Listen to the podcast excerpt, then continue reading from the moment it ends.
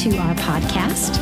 We are the Faith Lift Sisters for women who love Jesus and who have committed to spending time together studying the Bible and growing in friendship with each other. We love being together and we hope that you will enjoy your time with us.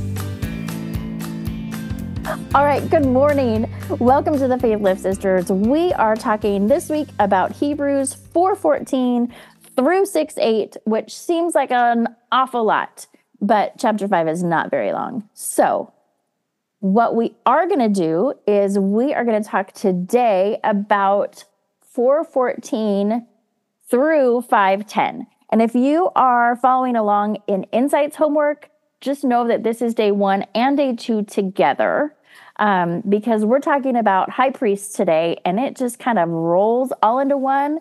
And um, for discussion's sake, we felt like it, it just would flow better. So we're going to do that. And Terry is going to read all of that for us. Terry's going to try. she's ready. So take it away, Terry. All right, 414 through 16. Since then we have a great high priest who has passed through the heavens, Jesus, the Son of God. Let us hold fast our confession. For we do not have a high priest who is unable to sympathize with our weaknesses, but one who in every respect has been tempted as we are, yet without sin. Let us then, with confidence, draw near to the throne of grace that we may receive mercy and find grace to help in time of need.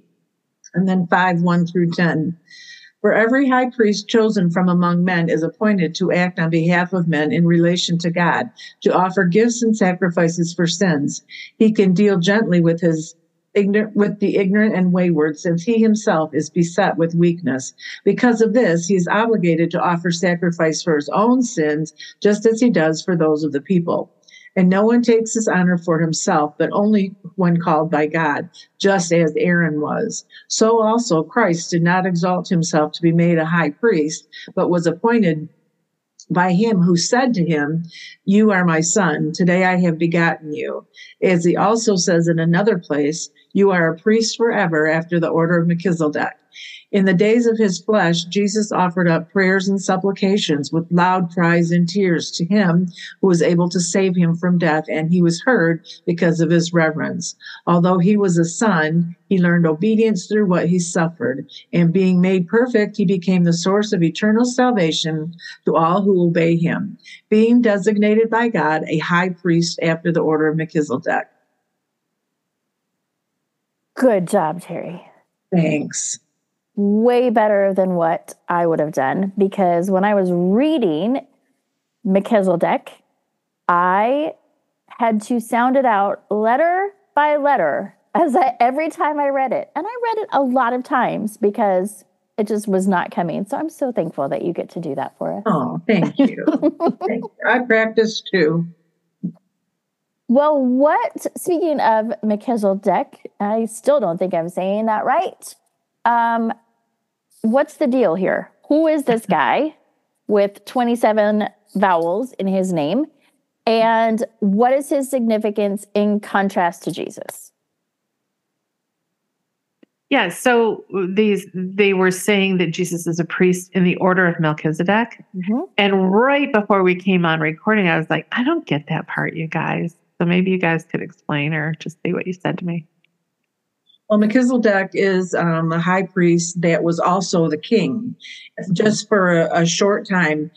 There's no mention of any lineage that he came from. He was not from the line of Aaron or Levi, um, but God appointed him. And he's only spoken of in a couple of places. There's not a lot of detail that I could find, anyways. But um, because God or you know god appointed him as king and high priest. God appointed jesus as our king and our high priest. So that's the order of melchizedek. I don't think there's ever been any other king that was also the high priest. In fact there's some death going on because a couple of the kings tried to offer sacrifices and stuff but they they were killed because of it Wait, so really? No king, no king was oh, a high priest. Yeah, yeah. Except for Melchizedek and Jesus. You're right. Yeah. And remember now, Melchizedek was a contemporary of Abraham's. So this is before Moses and the law. So God hasn't, at this point where Melchizedek is, is king and high priest, God has not set out the structure for the priesthood. He hasn't called out that the Levites are going to be the priests. So it's he's not under the law. He's he's a contemporary of Abraham's. The the interesting thing, oh go ahead, Suzanne. No. The the interesting I think with um that is when Abraham met him, he automatically gave him ten percent. Gave him t- tribute. Yeah. Yeah. Yeah. Yeah. I love how Angie says, now remember that he was a contemporary of Abraham. And we were just like, um, who's this guy? So no, we don't remember that. Angie remembers those kinds of things. Angie does, yes. Well, Yeah. I love I love Melchizedek because we don't know much about him. Obviously, he was a great man of God. For Abraham to bring him his tithe, he Right. was. Everybody knew he was a man of God, um, and yet he gets gets just a few lines in the Word, um, and then Jesus is in his is is tied to him. It, this, as as in the order of Melchizedek, Jesus is king and priest high priest, as in the order of Melchizedek. I think that's incredible. I can't wait to meet him. Yeah. And I think it's going to be a pretty cool. I mean, we know more about Abraham, we know a lot about Moses, we know a lot about a lot of people, but Enoch, Melchizedek, there are some really incredible people of God that we don't, we only get a glimpse of them. Mm. Yeah. Well, somebody that we have a great knowledge of is Jesus. Yes. So, how does Jesus being the high priest, we've heard that over and over again, and we even talked about that in earlier in our discussion of Hebrews, but what does that look like and what is the significance of Jesus being a high priest for us? Because Well- we don't we don't live in that anymore, right? Like that we don't live in the world where we have to have um the the priestly structure. We live in a world where we have the Holy Spirit, who then is able to connect us to God. There's no all of this stuff, right? So so let's go through all this stuff. Yeah. Like what what what happened during that time? What was the high priest's job? Mm-hmm. Um, what were some of the safeguards, which cracked me up? He had a rope around his ankle and he'd wear bells. I just keep thinking about this, how funny that would have been. But And The reason, right. The reason is once a year, he would go and represent the people of Israel before God in the Holy of Holies. So he would be wearing a breastplate that had stones representing each of the tribes.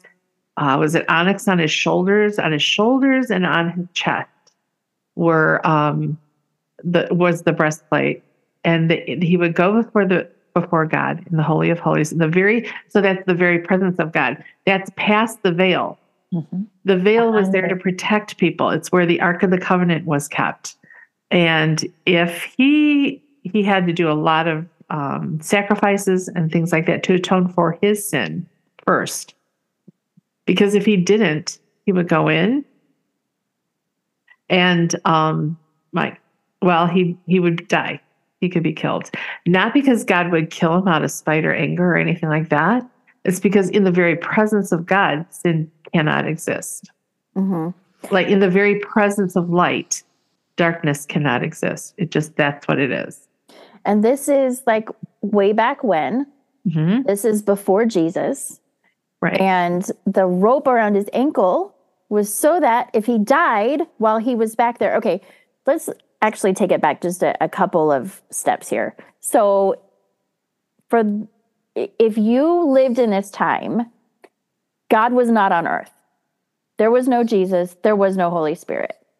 God was like the big G in the sky, right? And then he would sometimes come down, and I'm making this very simplistic. He would come Mhm. down and he would um, he would speak to people through things like a burning bush or a speaking donkey or um, like physical manifestations of God. Mhm. It wasn't it wasn't the Holy Spirit like we have now. So there were guidelines set up and there were rules set up so that you could enter the presence of God. And you started out there were layers of the temple So there were it like if you think about a bullseye, like the center of the temple is where we're talking about where the holy of holies is, and that is um, the the whole the the spirit of God there in the Ark of the Covenant. And then you would go out and there was the veil. And then you would go out and there was another layer. And that's where the sacrifices were made. And then you would go out and then you would go out and then you go out and then it's the regular people. Right. And it wasn't just this one person. Like I couldn't be like, hey, what's up? My name's Suzanne. I'm here to see God today and then make my way through. right. That is not how it was set up. And so the high priest was the one who got to go in and be in the presence of God. Mm-hmm. And like Rosemary was saying, he had the the um, ornamentation to represent every tribe, and he would go in and be like, "Ooh, okay, here, make all the sacrifices, do all of the things that had been laid out, so that he could be there." And then if there was sin, he died, and it was always a he, and he died. Like Rosemary said, it wasn't out of spite or you're not good enough. It was sin could not exist in the presence of God, and he was in the presence of God. And so that um, rope was around his ankle so that if he keeled over dead, people could pull him out mm-hmm. and they wouldn't be struck down because they were sinful in the presence of God. And that's why they they would listen. The um, priests had little bells all around the hem of their robe. And people, the other priests, I imagine, on the outside of the veil would listen for the tinkling as the high priest went around doing his stuff. And if they didn't hear the tinkling, and they, I don't know, they called out to him. If he didn't answer, that's when they pulled the rope. They figured he was I, kaput, I don't know yeah. if they called out. I was like, can you imagine just being in quiet prayer and all of a sudden your feet are pulled out? I'm trying to get my work done so I can rest later. So my... Don't you know I'd be proactive for you? right, right. I mean, it was, but it was pretty serious. I mean, when you talk about that, the oh, yeah. possibility of death, when you think of actually altars, um, and these would be more of the older churches, possibly Catholic churches or churches throughout Europe. You had this sense of you walk up, but then you don't go on to the altar. There's that barrier, and then you walk up a little further where the there's a sacrifice of mm-hmm. um, communion. But then you go even further, and often the um, Eucharist is kept in this case or in this beautiful tabernacle type. I don't know tabernacle, but just a beautiful part that would represent the Holy of Holies, mm-hmm. where it's mm-hmm. covered. Like, have you ever seen them open those up in the back of an altar and then there's a curtain that they move sometimes? I mean, I don't know. This is old school, real old school. It's like that kind of shows the progression of what it was like to get into the to get into the Holy of Holies. So, how does Jesus fit into this? Well, another piece about how the priests are chosen is they were through the line of Levi right? And they um what was that? I think that was in the homework. There there were the three sons. Um Gershon would take care of the screen and the fencing and the curtains. Um Kohath, this is amazing. That's right. The lampstand, altar of incense, and the Ark of the Covenant. Covenant. So his family would take care of those items, which is like a huge responsibility. And then Merari had the the tables, the tabernacle defense, and things like that. So the Levites, even though they weren't the high priest, they cared for the altar, they took care of things, they helped with sacrifices and things like that. It was once a oh go ahead. Go ahead, Terry. Weren't the high priests chosen from Aaron's line? They were chosen they were, by yeah, law. The high priest yeah. wasn't a Levite; he was right. Aaronic, and um, that's where the high priest uh, would right. be chosen from that line. They yeah. yes, they were chosen, right? Yep. So that's how Jesus is similar, um, just in that chosen, but he wasn't from his line, right? He was chosen by God, and that's where, and you guys were explaining that's where the order of Melchizedek. Mm-hmm. Melchizedek wasn't chosen from a particular line; he was chosen by God, right. and that's how Jesus represents that. so Jesus, as our high priest, didn't keep having to go in year after year because he provided this gave the sacrifice, sacrifice. of himself, of himself yeah. to pay for the sins of quote unquote the people, which is anyone who will believe. and he he made that sin that sin offering that just one time though, not every year. Oh, He right. only had to do it once. Yeah. But as our high priest, he was um, chosen by God to do that. Because if you remember back, they were, we were talking about his temptations, how he's like, I really don't want to do this. If there's another way, you know, I'd like to do it that way, but there's not. So God chose him, and he he followed what God chose him to do. hmm The there's another piece, and this is kind of where um, from David Guzik in the homework. It's easy to see why the priesthood of Jesus was difficult for the early Christian Jews to grasp.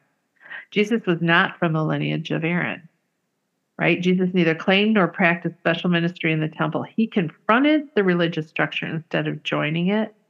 In Jesus' day, the priesthood became a corrupt institution, and the office was gained at that time through intrigue and politicking among its corrupt leaders.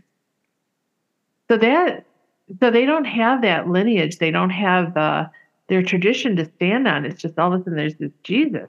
Like and and I think that's really difficult um to kind of get your heads around it. We would check that out too if we had a political leader It's like, what are you doing here? You know? Um what's going on? You know?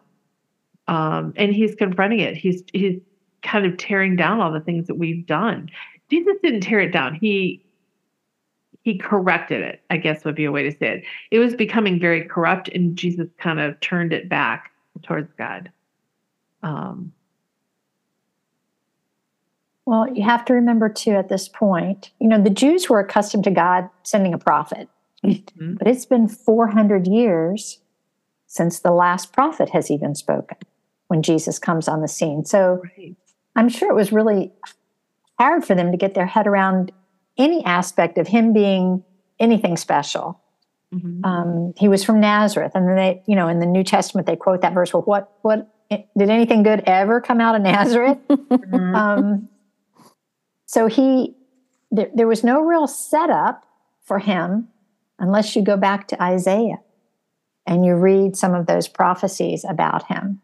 Um, but how many people were really exploring those when Jesus came on the scene? You know, their first reaction was, "Oh, wait a minute, who are you? Right. Who do you think you are?" Um, so that's why I think it took a real work of the heart for for those early believers to accept him as priest and king and Messiah. I thought it was interesting. I hadn't um, thought about this before, but when I was looking up the requirements to be a high priest, one of them is he had to be 30 years old or older. Yeah. So Jesus, you That's know, very cool. yeah. So he fit that, Mhm. Mhm. but um, yeah. Wait, so for those who don't know, why is that significant? That they Because Jesus was 30 before he started his ministry. His Right. public ministry, Public yeah, ministry. hmm to declare himself. hmm So if you think God's not in the details, guess what? Right. Yes, he is. Yeah. And, Yeah. and I think all those details were important. I mean, kind of what Angie was saying, like how this is so different. Um, I could see with Jesus' miracles and things like that, and they knew Jesus, they knew who he was, his very presence here. Yes, I believe in Jesus. But now at this point, Jesus has been gone for 30 years, maybe, something like that. Yeah.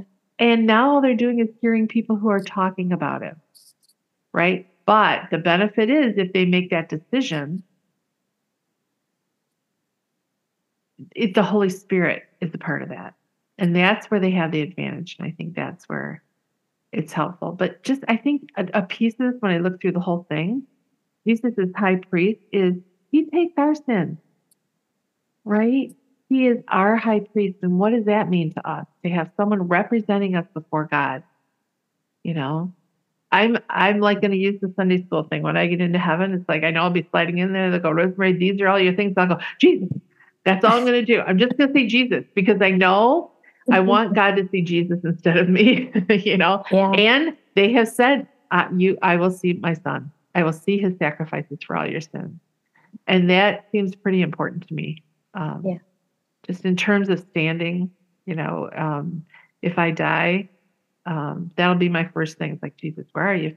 Like, you know, I don't think you're going to have to ask. I think you're going to Yeah, I think can he'll be be right there. You'll be right there. yeah. Yeah. Yeah. Yeah, but then like when you're pulled before judgment or whatever, and it's like, yeah, Jesus, that's my only defense. That is Well, my That is only our only- defense. And that It is our only defense. Right. Yeah, Yeah. absolutely. because and that was in the Israelites, their only defense was the high priest with the mm-hmm. sacrifices, right? But now we have a high priest in Jesus. And our high priest does not have to have a rope around his ankle so that when he, yeah, you know, dies, You don't have to worry about him croaking. Right. there right, was no there. plan. There was no plan to pull him back out. right. No bells. That's No right. bells. I was thinking No- about that in the no crucifixion. whistles. Yeah, In fact, that veil is gone now. That Right. veil was torn in two. right. Um, so yeah, we we don't have to worry. Jesus isn't hidden behind a veil anymore. God isn't hidden from us. Yeah. That that veil separated man from God, humanity from God, and Yeah. and you couldn't enter. You you could Right. not. We could not enter. Yeah. No way. And, And when the- Jesus paid the price, that sacrificed and that veil ripped, that took that veil away. We now have access through Christ because of what He did to enter into the holy of holies and interact one on one with God. And the, so the very presence of God that would have Yeah. killed us before had we done that mm-hmm. resides inside of us now. Yeah. Through Christ.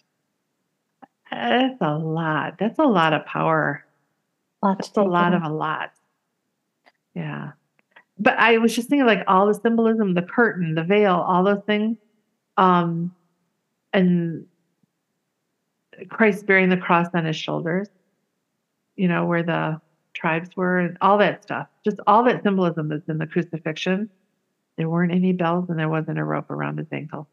Nope. There was no plan to I don't know that he would have needed it, I'll be honest, if he would have said, No, uh nope. He said he could have called the angels, right? At, at any time. At any Yeah. time. Yeah. Mm, obedience and belief. Right. yeah. Yeah. Well, Angie, do you want to um do you want to pray for us? Like Yeah. that's just I think how can we even finish it better than that? Right. I agree. Oh, Father, we thank you that we have a great high priest who gave himself for us so that we could be seated in him. And we know that he is seated at your right hand, making intercession for us.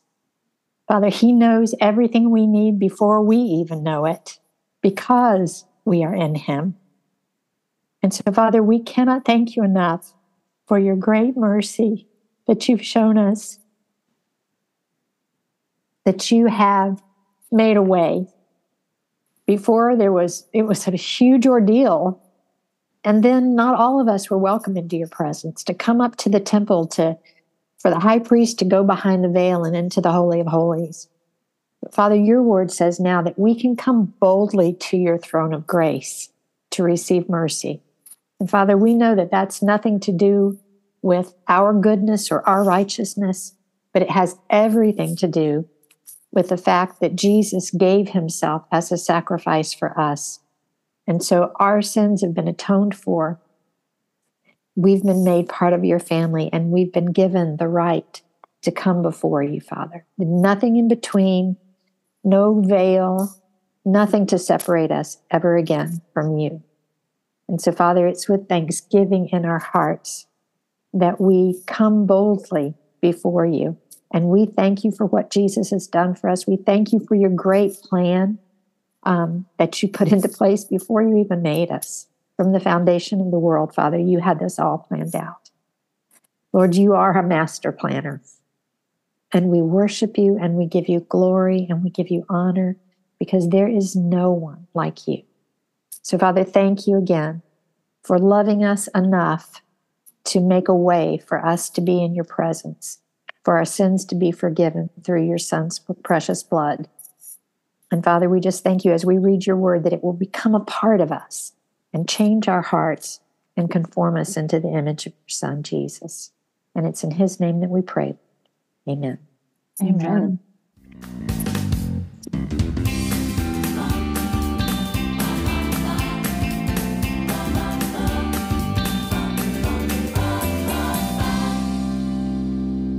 And cut.